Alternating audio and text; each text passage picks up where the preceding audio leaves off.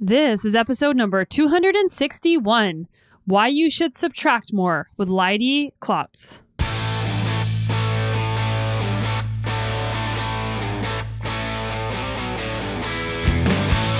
Welcome to the Sonya Looney Show. This is a podcast about how to live a high performance life, spanning the categories of mindset, plant based nutrition, and inspiring stories to help you be better every day. When we have a situation, whether it's you know the lego bridge or whether it's your training schedule whether it's some you know mental framework that you have in your head why is it that our first instinct is to think about what we can add to make it better? And why do we overlook this option of hey what what might we take away to make this situation better? And sometimes being better means figuring out what's truly important and in a world where we have countless options and so many opportunities and are fortunate to have those, sometimes it can be hard to simplify our lives so that we can focus on the most important things. Now, today's guest is somebody that I really enjoy talking to. His name is Leidy Klotz, and he is a professor at the University of Virginia, studying how we transform our lives from how they are to how we want them to be. He co founded and co directs the Convergent Behavioral Science Initiative, CBSI, at the University of Virginia. CBSI works to address climate change, system inequality, and other issues that combine the understanding of human behavior and the systems that this behavior creates. He has also authored over 80 research articles and has appeared in Nature, which is a highly prestigious journal, the Washington Post, Fast Company, and more. Prior to becoming a professor at University of Virginia, Leidy designed schools in New York City and played professional soccer. His recent book, Subtract: The Untapped Science of Less, was released recently in April 2021, and I read the book and really enjoyed it. It focuses on problem solving and looks to prove why we overlook subtraction in our lives and how we can access its true potential. The book taps into why we add to dos to our list instead of stop doings. And I don't know about you, but my to do list is always about a mile long, and I probably should create a stop doings list instead.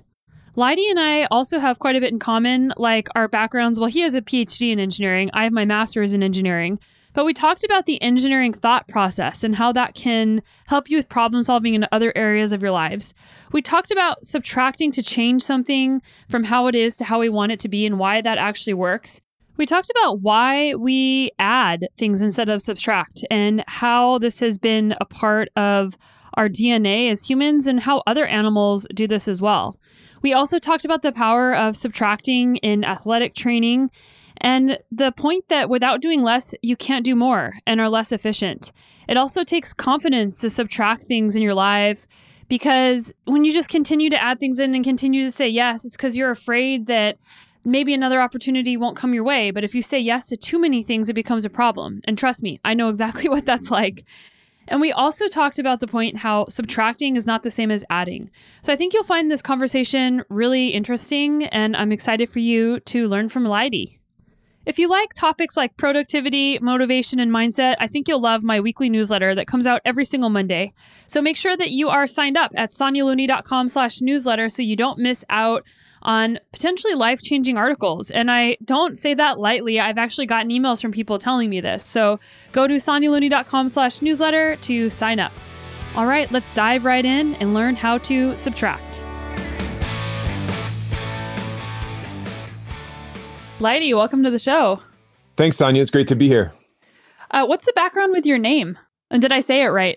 oh you got yeah, you said it right. My son calls me Dodo. He conflated like Dada and Bodo's, which is a bagel place near us, and so he calls me Dodo. And now he's six and still calls me that, and all his friends call me that. So any pronunciation of Leidy is better than Dodo, but you pronounced it exactly right. It's a family name, but it's a a family last name and it's uh, German origins, but it's not like there's people running around Germany with the first name Leidy. Um, and then, interestingly enough, on my mom's side, we think there's a might be some tie-in to there was a famous paleontologist, uh, Joseph Leidy, back when paleontologists were famous, and uh, we think there might be some relation there. But anyway, family last name on both sides.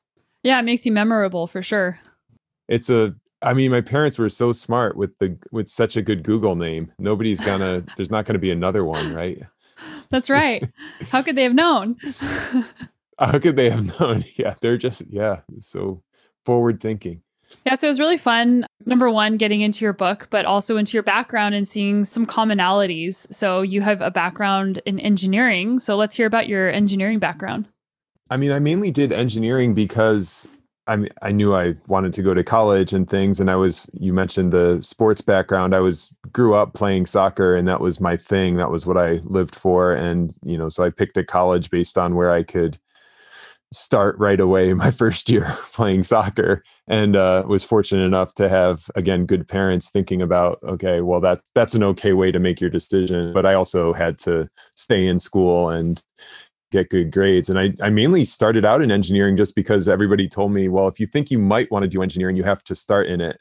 And it's hard to switch in. And so i started in it and i've always kind of been interested in that like creativity and problem solving and you know doing things with science that is the basis of engineering. But i've always kind of found myself on the margins you know like very interested in in that process but not necessarily really interested in kind of sitting at a desk and doing calculations for example so you know throughout my engineering career, I remember going to my advisor sophomore year in college and saying, "Look, I don't think I want to do engineering." And he said, "Well, just just stay in. You can you can do." At the time, I was thinking about law school or something. And he's like, "Well, you can go to law school if you have an engineering degree." And I've just kind of that's been the thing all the way through. After I was done playing soccer, I didn't want to do engineering, but I could get a job doing construction management. And then when I wanted to go back for my PhD, I you know, I did like architectural engineering, which was a, a, merger of engineering and more kind of design things. And now I am an engineering professor. So I guess there's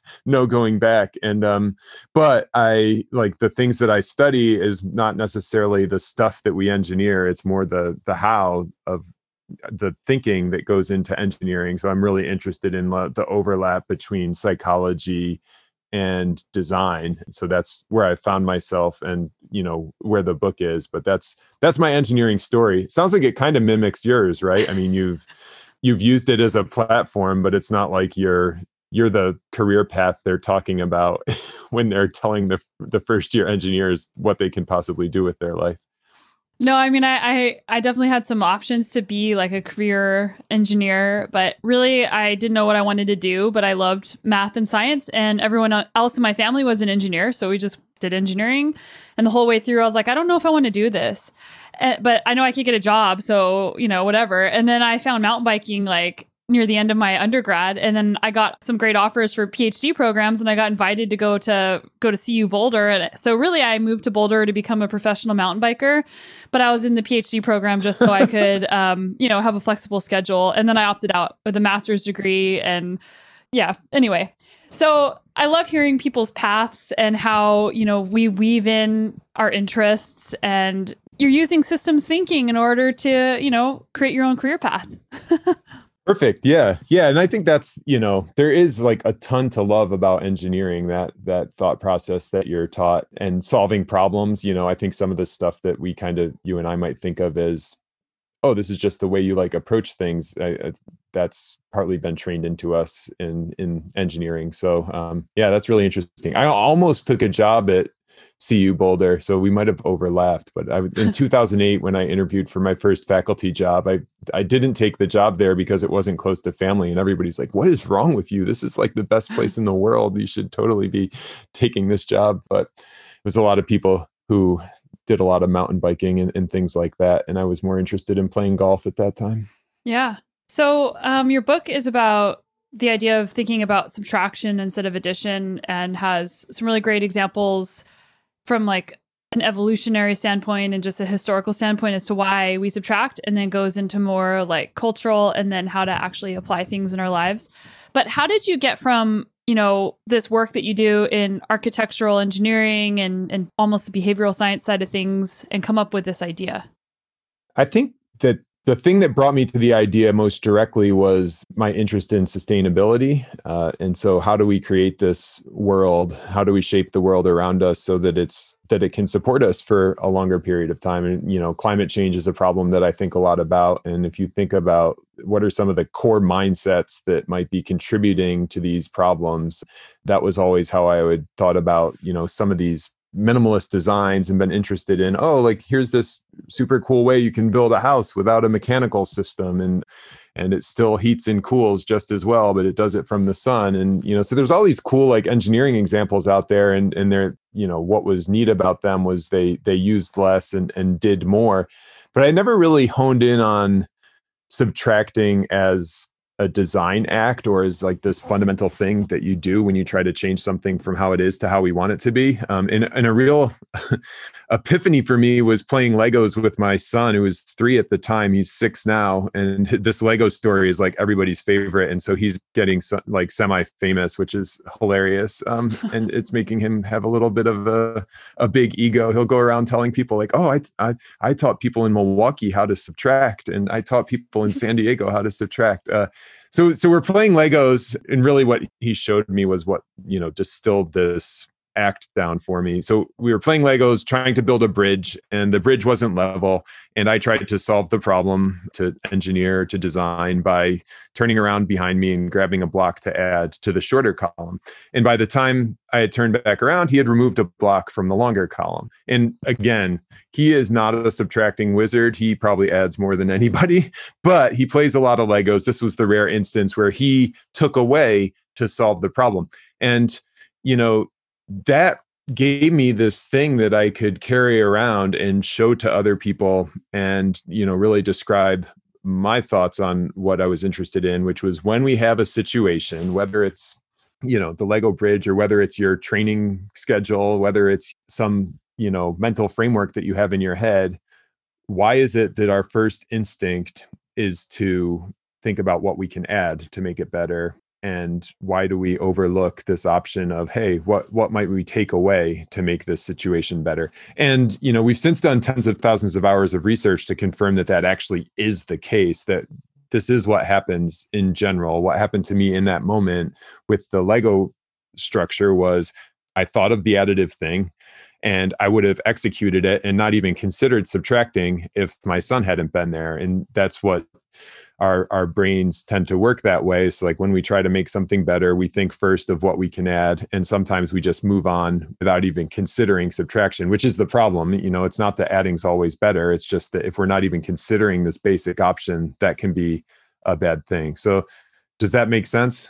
Yeah for sure and it's just so interesting number one like how kids can teach you things and how they just view things in a different way and that like i only have like a 16 month old but i'm always amazed that you know, I have an idea of how something is going to be done, but I let him show me and it'll be something that I didn't even think of.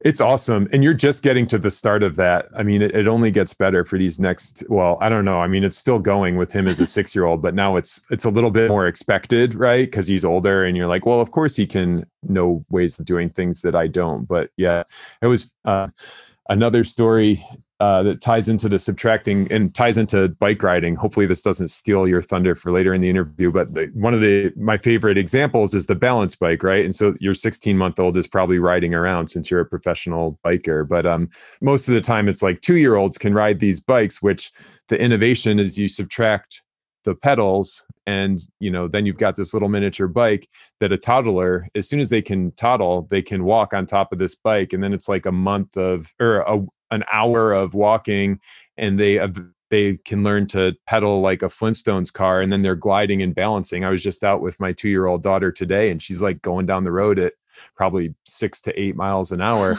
and um, the whole invention there, the whole innovation, this guy Ryan McFarland invented the Strider bikes and he took away the pedals. And when I was describing that to my son when, when we were riding his pedal, his his uh his Strider bike, I was like, "You're lucky, you know. When I was growing up, we had to wait until we were four, and then we had to pedal around with these clunky training wheels." And he's he said, "Well, what's wrong? Didn't you have wrenches. Um, I said, we didn't have these bikes when you were growing up. And he said, well, what's wrong? Didn't you have wrenches? And so it's like, for him, it's so obvious. You could have just removed the pedals. But um, anyway, yeah, it will be, uh, it's, it's a lot of fun watching the kids discover the world and, and then discovering it with them and, and seeing new things. So why is it that we always look to add things instead of subtract things? And where did that come from? I mean, the short answer is we don't really know. Like in terms of, hey, we've got experiments to prove this. It's it's kind of an unknowable thing. But one of the things I do in the book that you mentioned was the you know kind of tie in evolutionary reasons and cultural reasons might be happening. And so when we've evolved these mental shortcuts or these mental defaults like in this case the default is okay we're going to think about what we can add. There's often a, some kind of reason that it's been advantageous for us in the past as a as a species or even more than a species. And so one of the evolutionary reasons that we might add is because acquiring food has been advantageous. It's helped us pass down our genes to to future generations. And um, not just acquiring calories to consume right away but also stockpiling food you can see that you know correlating with some of the behavior even in the pandemic right? Or some of the you know overburdened pantries that we have. But pack rats are famously stockpiled so the pack rats will create a pile of of stuff and if you take their pile of stuff they will immediately begin to stockpile and you're like well that's makes sense. I mean we fill up our pantry after we've kind of after it's running low but pack rats aren't thinking and deliberating and planning they don't have that capability. So what they're doing is stockpiling based on instinct. And you know to the extent that we share genes with you know we've split off from pack rats way back when in the evolutionary scheme of things you know we we all share that kind of desire to acquire. The other big one i think and especially true for um you know high achievers is this just desire to display competence and you think oh well that's not really an evolutionary thing but in fact it is you know tied into evolutionary advantage. And so the classic example there is these bowerbirds they're the these birds that build ceremonial nests. And so the male birds will build the nests and then the female birds will go around and look at the nests and choose which male to mate with based on which nest they like the best.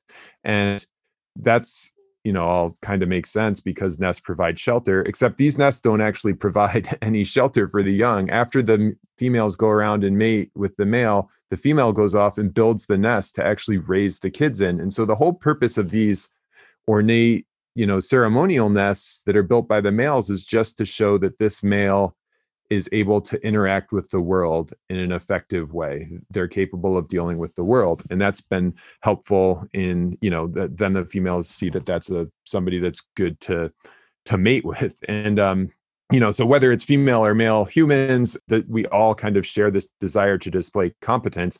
And some of the recent research has even taken it a step further that we display competence not just by building physical stuff but by completing tasks right? And so that starts to explain why okay maybe one of the reasons it feels so good to have a, a long to-do list and to check off these items on it is because it's it's helping us show competence. And so and those are very those are th- reasons that are grounded in our evolutionary and have evolutionary roots to them that would kind of make us lean more towards adding than to subtracting all that being said, the last evolutionary point I make in the chapter in the book is that, you know, evolution, if you think about how that has evolved over time, it's through this balance of adaptation, which is kind of adding, right? You add some new adaptation, and then selection, which is the subtractive piece. So if you use evolution as a metaphor, it might actually remind you that subtracting is a way to to move things forward or to make things better.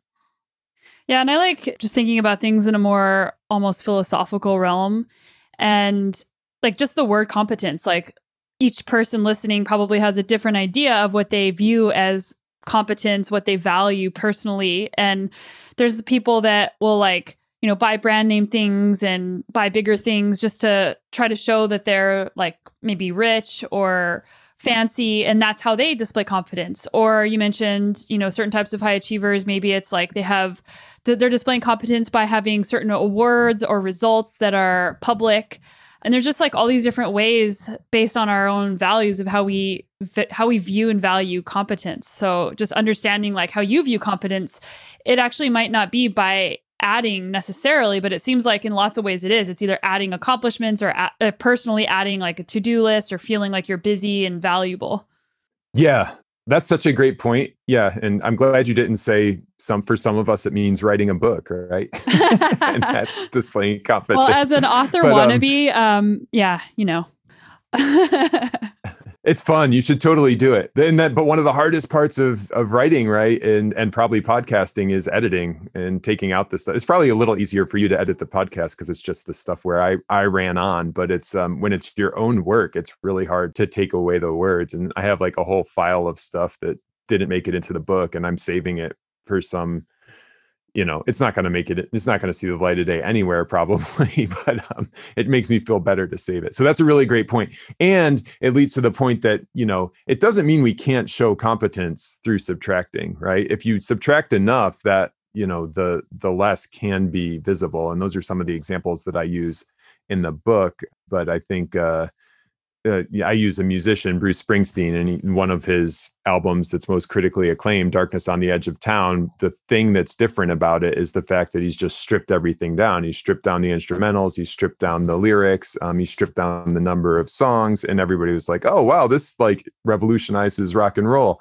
um, and so you can show competence in whatever field you're interested in by by taking away, but you you oftentimes have to do more of it.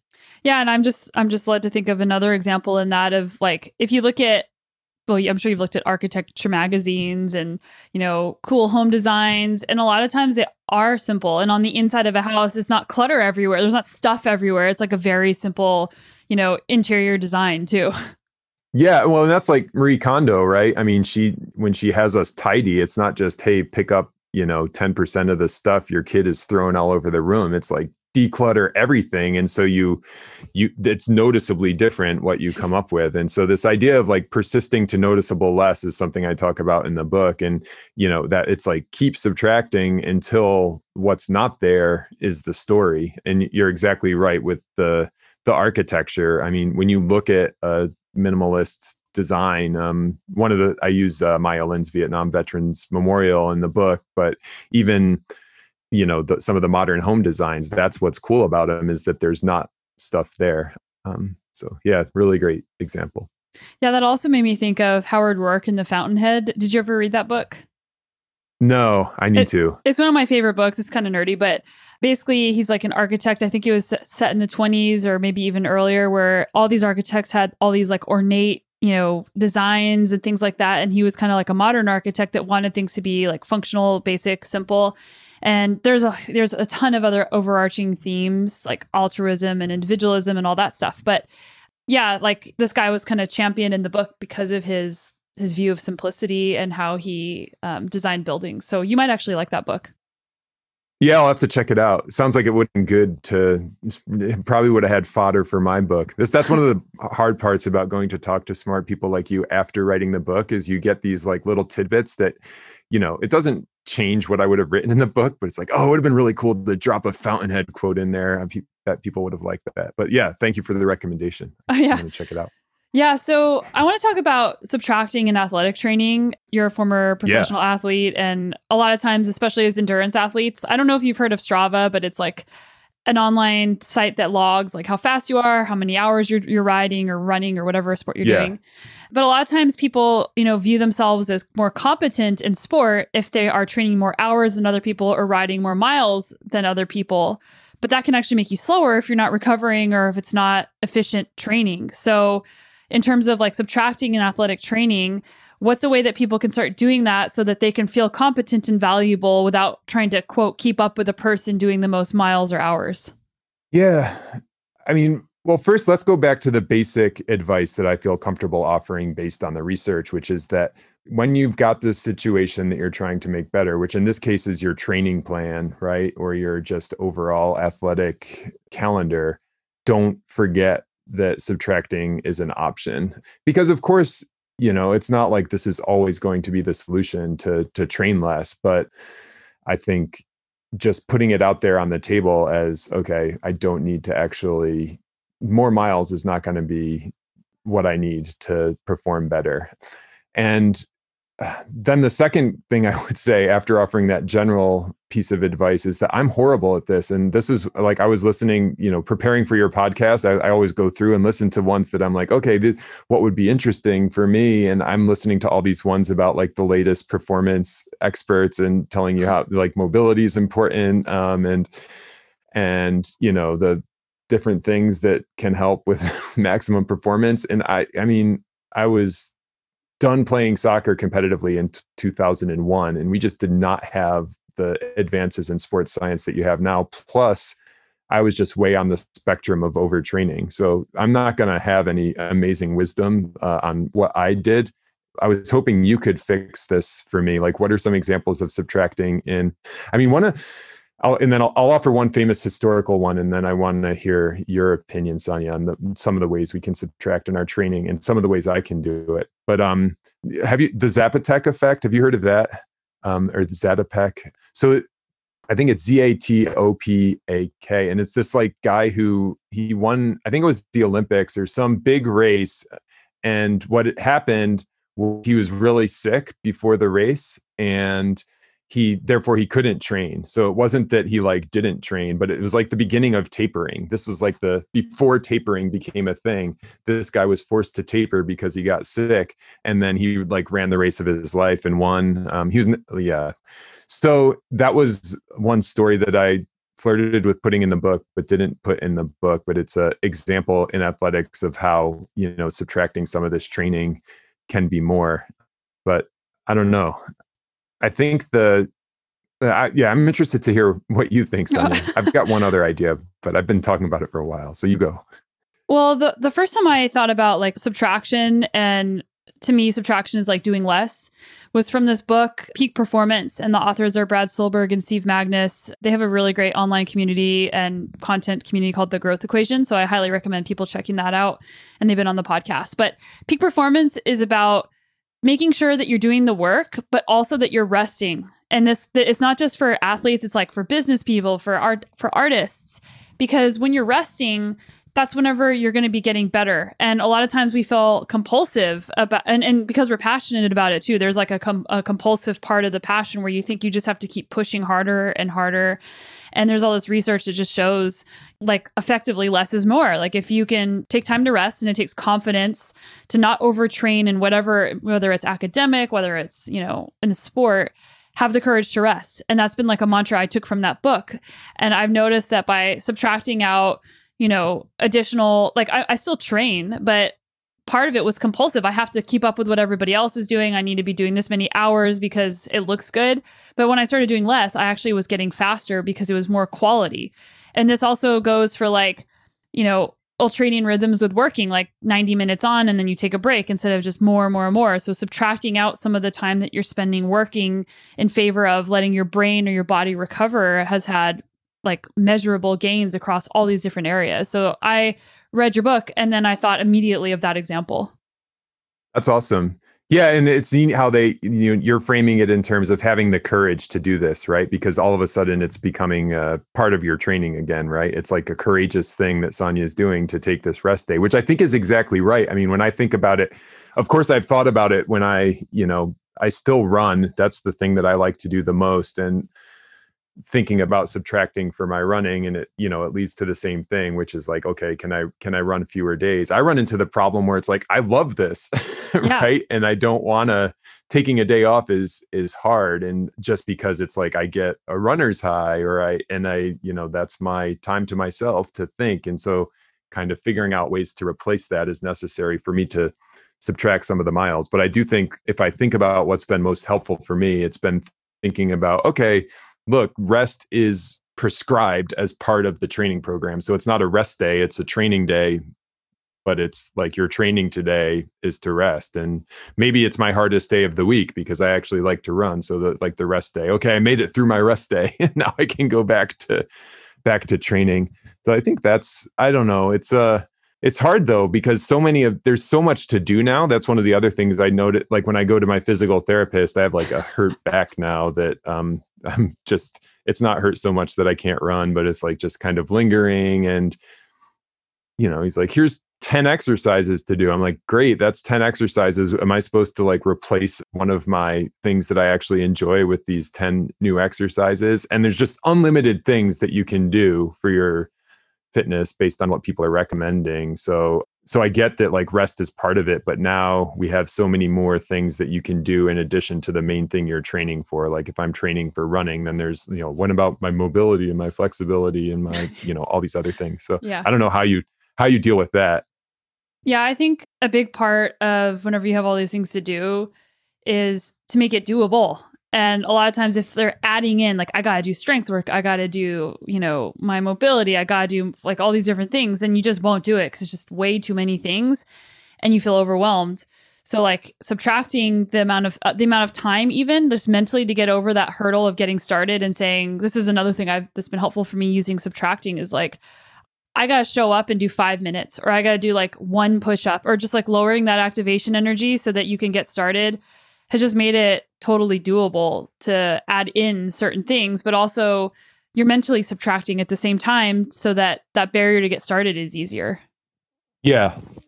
No, that's great. I mean, and, and, then one thing that I have been able to subtract too is like some of the stuff that I do for physical therapy is all about just like activating the muscles, right? And and getting different pieces of my body working. And then once I've done this, you know, whatever uh, exercise for a while, that muscle's activated and I don't need to do it. And I have to remind myself that I can subtract it out. And so I don't know, in this case, it's probably like subtracting in on muscle exercise so that I can focus on another one. But reminding us, it kind of goes along with alternating what you're doing so that you're continuously growing. And to do that, you need to subtract some of the old stuff that that you've been doing and work in some new things. Something that I have heard you talk about and that I think was such a great point is that subtracting is not the same as not adding. So people say, "Well, I'm just not going to add yeah. in this stuff," and and I'm totally like guilty of doing that. I, am just not going to add anything in, but you're still overwhelmed. You because you haven't subtracted, you're just not adding to the pile. So can you talk about that? Yeah, I mean, my favorite example because it's my friend and he's really smart in so many ways is uh, Ben Converse, who's a co-author on the the main research that the book is based on, and um, so we're like two years into this research where we're doing all these like versions of the Lego thing that I did with my son, except for way more scientific. And uh, and Ben goes to me, "Hey, I'm taking our research to heart." He was all proud of himself. He says, "My department chair came up to me and asked me to be on this committee, and I said no." And I said, "Okay, Ben, good job, um, but." All you did was just not add. You didn't subtract anything from your workload. And if, if, like you said, Sonya, if the issue is that like you're overtraining or you're overworked, not adding just leaves you at that same level of overtrained and overworked. And to subtract means you've got to take something that's like, hey, this is something that I was planning on doing, I've been doing every week, and I'm just going to stop doing it. And that is the only way to relieve your workload. And that is, it's, it's really hard, but I think it's, you know, especially with our busyness, it seems like that is so much the, the root cause here is that our, our inability to take those things away. I mean, yeah, the pandemic's giving us a little bit of a, you know, a window into what that could look like, right? Because it's forced some of these big shifts on us. And of course, you know, the pandemic's this incredibly devastating, horrific thing that we would never wish to happen.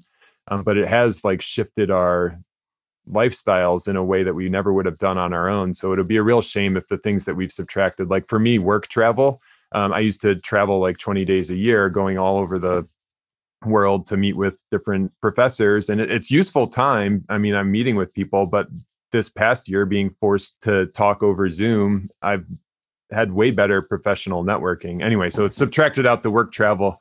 Um, so yeah uh, just to I think it's incredibly important to distinguish taking away from, you know, not adding, which which you just did. And I think, you know, a stop doing is the the key thing there. And also using the pandemic as a way to or noticing the things that the pandemic has subtracted is also kind of a a way we might take advantage or, or move forward in a way that is better than what we left behind.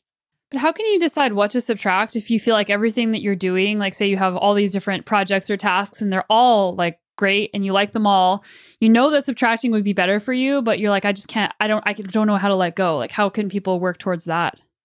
Yeah, I mean that's that's the hard part, right? Because these are all good things and it's so you're basically subtracting the least good thing, right? So that you have more time for the amazing things. And that's a that's the tricky thing. I mean, going back to the Lego example, like a Lego block, you know, it's not like that's a bad thing, but and sure it's fine to have a bunch of columns, but if you if you subtract it, that's a good way to make a more stable bridge. So I don't know. I think it's like kind of, you know, remind you're you have this reminder that it's takes courage to have your day off, but it's also when you're prioritizing things to subtract, maybe think about what you're gaining as you're taking away these other good things or things that you like. It's like, yeah, I like, you know, doing this few extra miles at the end of my run that are basically just junk miles, but I, I just like doing them. And then you so okay, but I'm willing to to get rid of that because what I really care about is my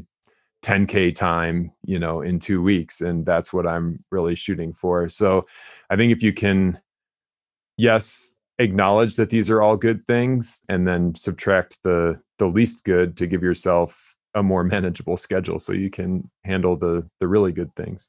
Yeah, it sounds like understanding what your top priority is, whether like for running, you could say, well, my top priority is to have fun. So a couple more miles right. is going to be that priority. But if you're training specifically to get faster, well, maybe, you know, doing less is better. So understanding what your top priority is will help people subtract.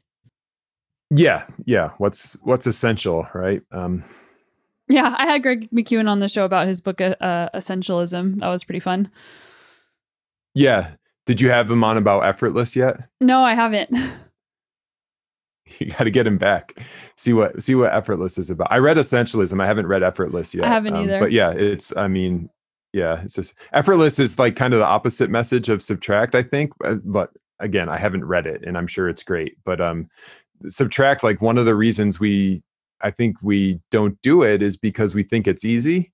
Um, and in, in fact, it's it's harder. I mean, when we talk about it, just cognitive even from the cognitive level that we started this show with you know we don't think of it as much it's not that we can't think of it it's just we don't think of it first it takes more thinking to think of subtracting to take away and then when when you go to do it you're kind of we've been talking about this mental struggle to okay even if you know i shouldn't be working out today or i should take today off it's still mentally hard to do. So it's not effortless at all. It's it's very it takes a lot of effort.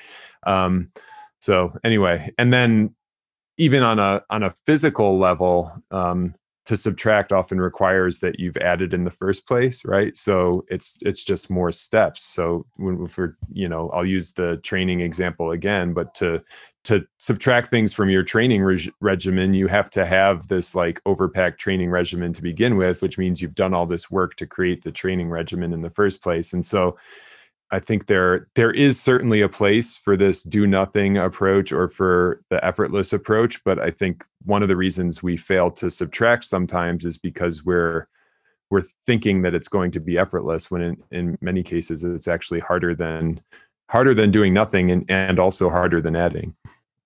Yeah, and then there's also like the whole scarcity mindset and then the loss aversion piece of how we view things and that adds a whole other whole other layer of complexity and like really you have to kind of be able to dig deep inside of yourself and tr- like be honest with yourself to see why you're doing things or why you're not doing things. Yeah. I mean, and so loss aversion is um, basically it's choice is painful to lose something. It is as it is like as it makes you feel good to gain something of the same value. And there's a lot of experiments kind of showing that. And it, you know, you can see it in all aspects of your life. I mean, this is why Amazon will give you the free prime delivery for a year and then when you then when you've had it for a year it's like you value it more than you would have if you hadn't had it ever in the first place um, and but it's different than what we're talking about here because in our case less isn't a loss. Um, it's not like we're we're losing something. We're we're actually focused on situations where less makes it better. Um, and and then the scarcity mindset one i mean that's really that's really important here um, because so one of the ways one of the things we did in our experiments with you know showing people default to adding was put them under more cognitive load. So we had this really cool experiment that um, as the people were solving the tasks uh, to to add or subtract to make something better and subtracting by this point was in our experiments was like clearly the right answer. So they're doing these tasks um, and they're computer based tasks and while they're doing the test, there's a scroll of numbers across the bottom of the screen. And every time a five comes by, they have to push an F on the computer screen. So it's basically like they're texting and driving, right? You're you're trying to do two things at once. You don't have as much mental capacity to spend on the on the problem you're trying to solve. And when we did that to people, they were even more likely to add. So you know, and it makes sense. If you're if you're distracted, you go more towards the kind of the factory defaults in your brain, which are to add. And um, but this, if you're talking about this, okay, that those were our experiments, but now let's take this out in the real world, right? And so we're Sonya and Leidy are going about our days, and we're um, you know just bombarded with information, and we're also trying to make decisions. And the more information we're bombarded with during the day, the more we add, the the harder it becomes to come to these subtractive decisions, right? So you get caught in this kind of reinforcing loop where, okay, adding more information to your brain makes it harder to subtract. And when it's harder to subtract, you're more likely to add more information to your brain. And so um, we just keep, you know, acquiring, acquiring, acquiring. And so it's another way that it, it becomes hard and not necessarily with physical stuff, but more with like the the ideas that we're collecting. So that's, I mean, that scarcity mindset, I'm glad bring that up that and loss aversion are two really important things for you to pick out of the book. And I'm glad you did. Yeah. And another layer onto the mental fatigue aspect, there's actually a lot of research on mental fatigue and how it relates to physical performance. And they've done a lot of studies there as well. And that's, that was like a huge lesson I learned a couple years ago. Yeah, I read. What's the guy's? Is it Endurance that talks about Endure, that? Alex yeah, Hutchinson's yeah. book. Yeah, or endure, endure. Yeah. I yeah, I wish I never read that book because now I'm like, oh, I'm tired. This must be why I'm not performing well. But it's so and when you have kids, it's so true because I mean, it's one thing when you're like, oh, I got half an hour or less sleep because my roommate woke me up in college. It's like that doesn't really screw up your performance that much. But when it's like, oh yeah, two weeks of, you know, crappy sleep, I should not be expecting to run my fastest time today. Um, it's and yeah, that's that was really interesting. Also, some of the ways that you can kind of trick your trick your brain in the other way. So if you're like in doing a really hard workout, um, like counting backwards from 200, have you ever tried that? Yeah, All right. Um, or just even counting yeah. to 10 or like anything, like just. To, but actually, really? I notice I notice when I'm really fatigued, I can't I can't do basic math. Like I I actually can't do it which is really funny. yeah.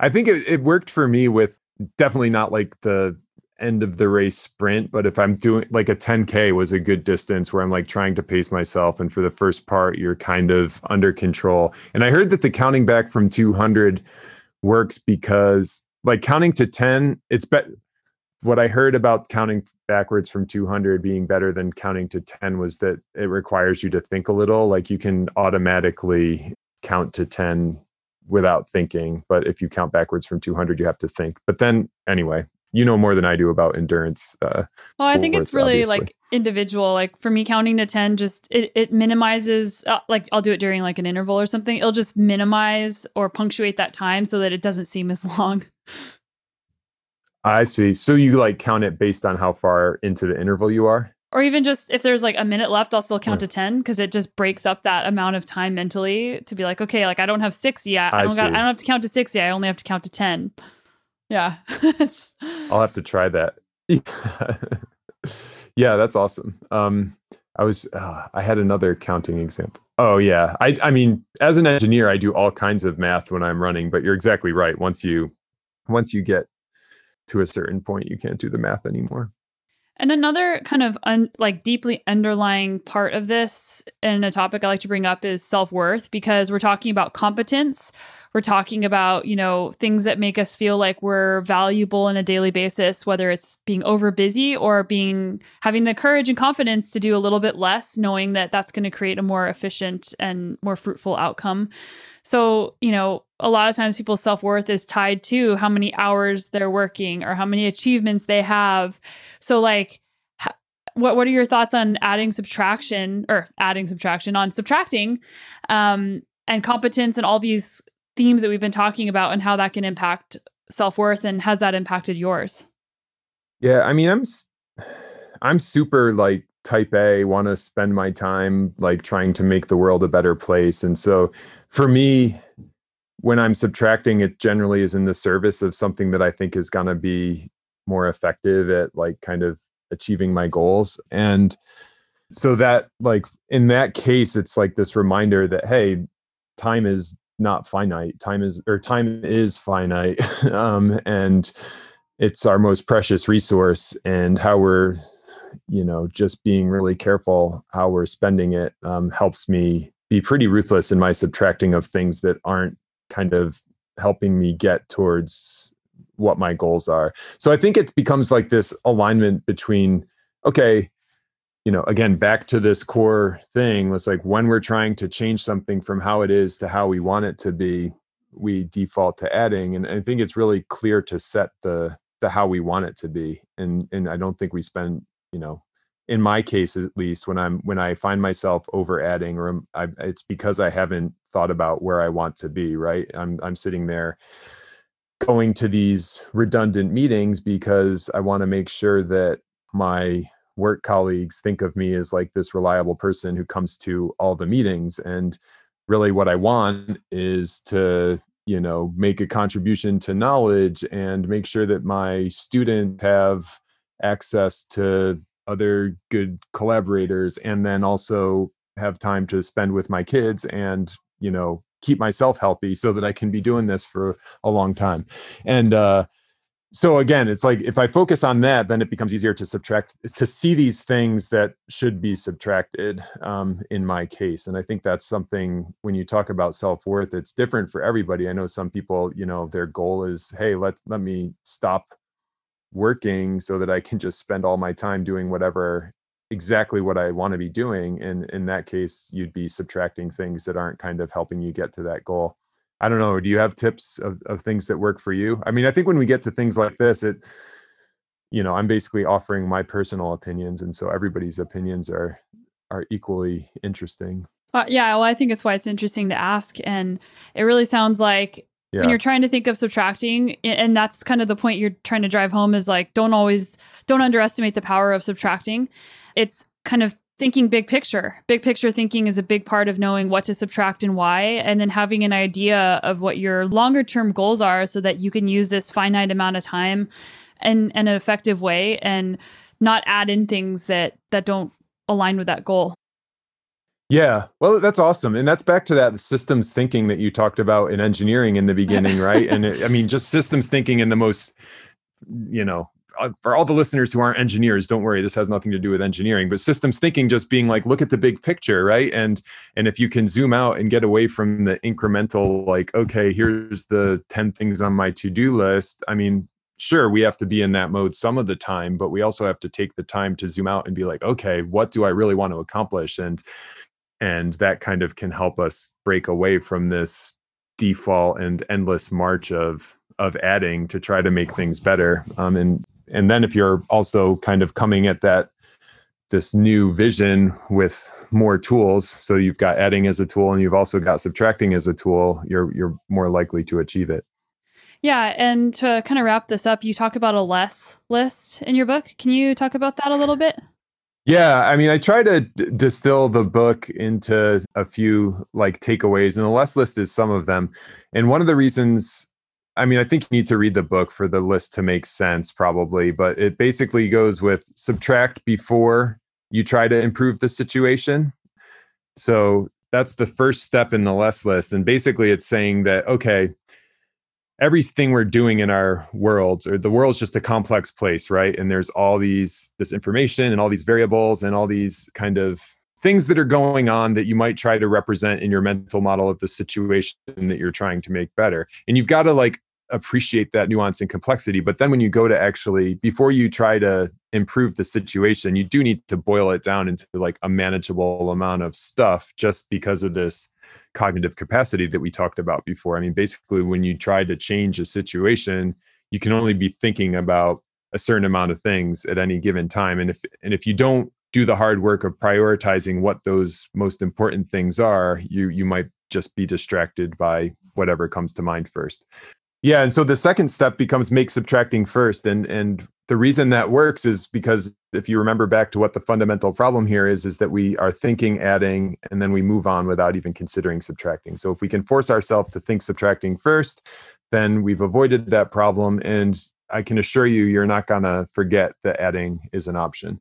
So one of the tools I think about with subtracting first, it's like think about the game Jenga versus the game Legos. In Jenga, you have to pull a block out before you start, and then you can add blocks on. And Jenga basically goes on indefinitely and has, but it has this totally different behavior than the game of of Legos, which you just add a whole bunch of Legos together and then you store them and buy the next set.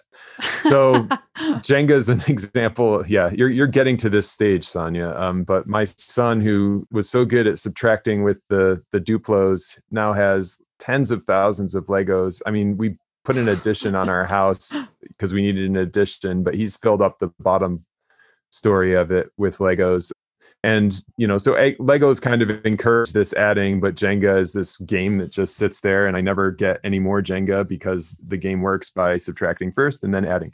So kind of think about that in your own mental process.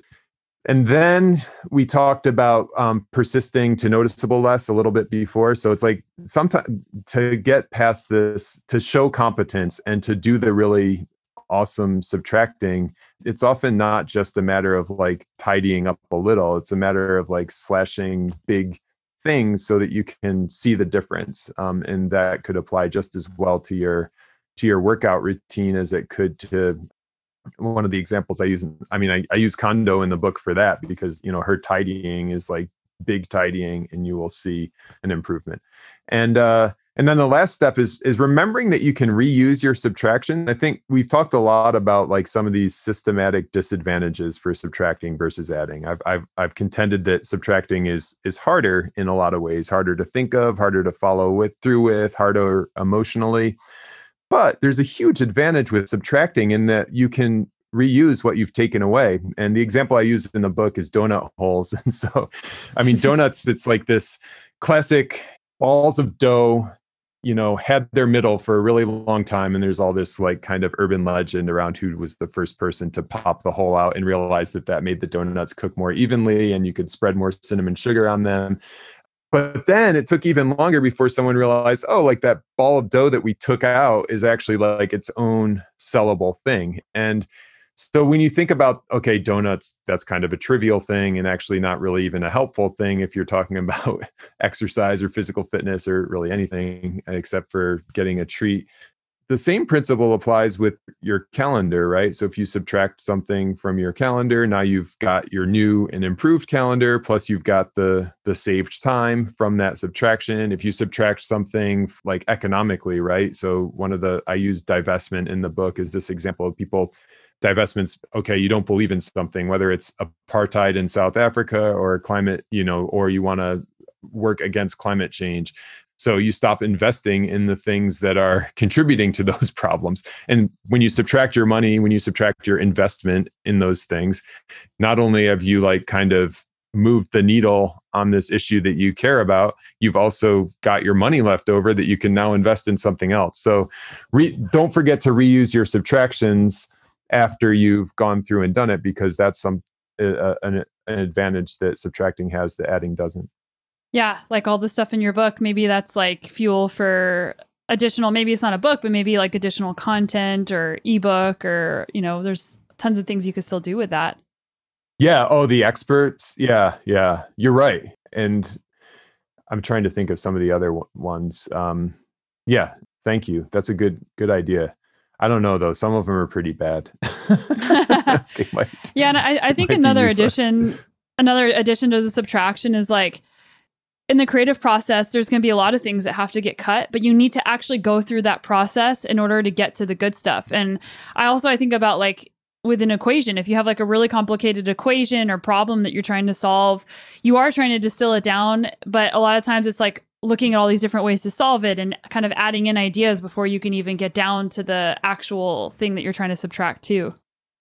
Yeah, again, an example of you putting it better than me after the fact. And I think that, I mean, I, I think that's a distinction between like, oh, this is easy, right? When you think it's easy, you just like come up with 10 words of text that are not very good when but when you recognize that subtraction's hard you like write out a hundred words and then cut down to 10 and those are the 10 amazing words and so that's yeah that's exactly the difference well, where can people get your book? And if people want to dive deeper into your research, where can they find that?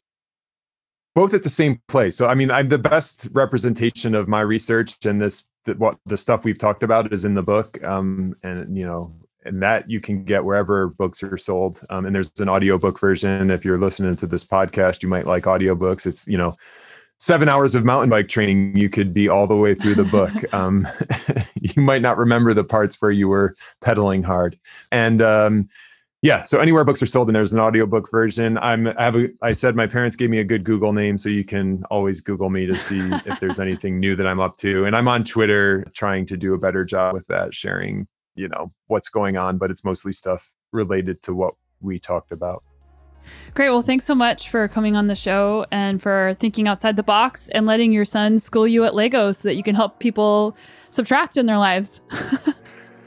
yeah, he'll be glad. Thanks so much for for having me on. This was really fun, and I appreciate the work you're doing, like sharing all this uh, all this insight in a in a new and uh, a unique package. I think it's really really beneficial.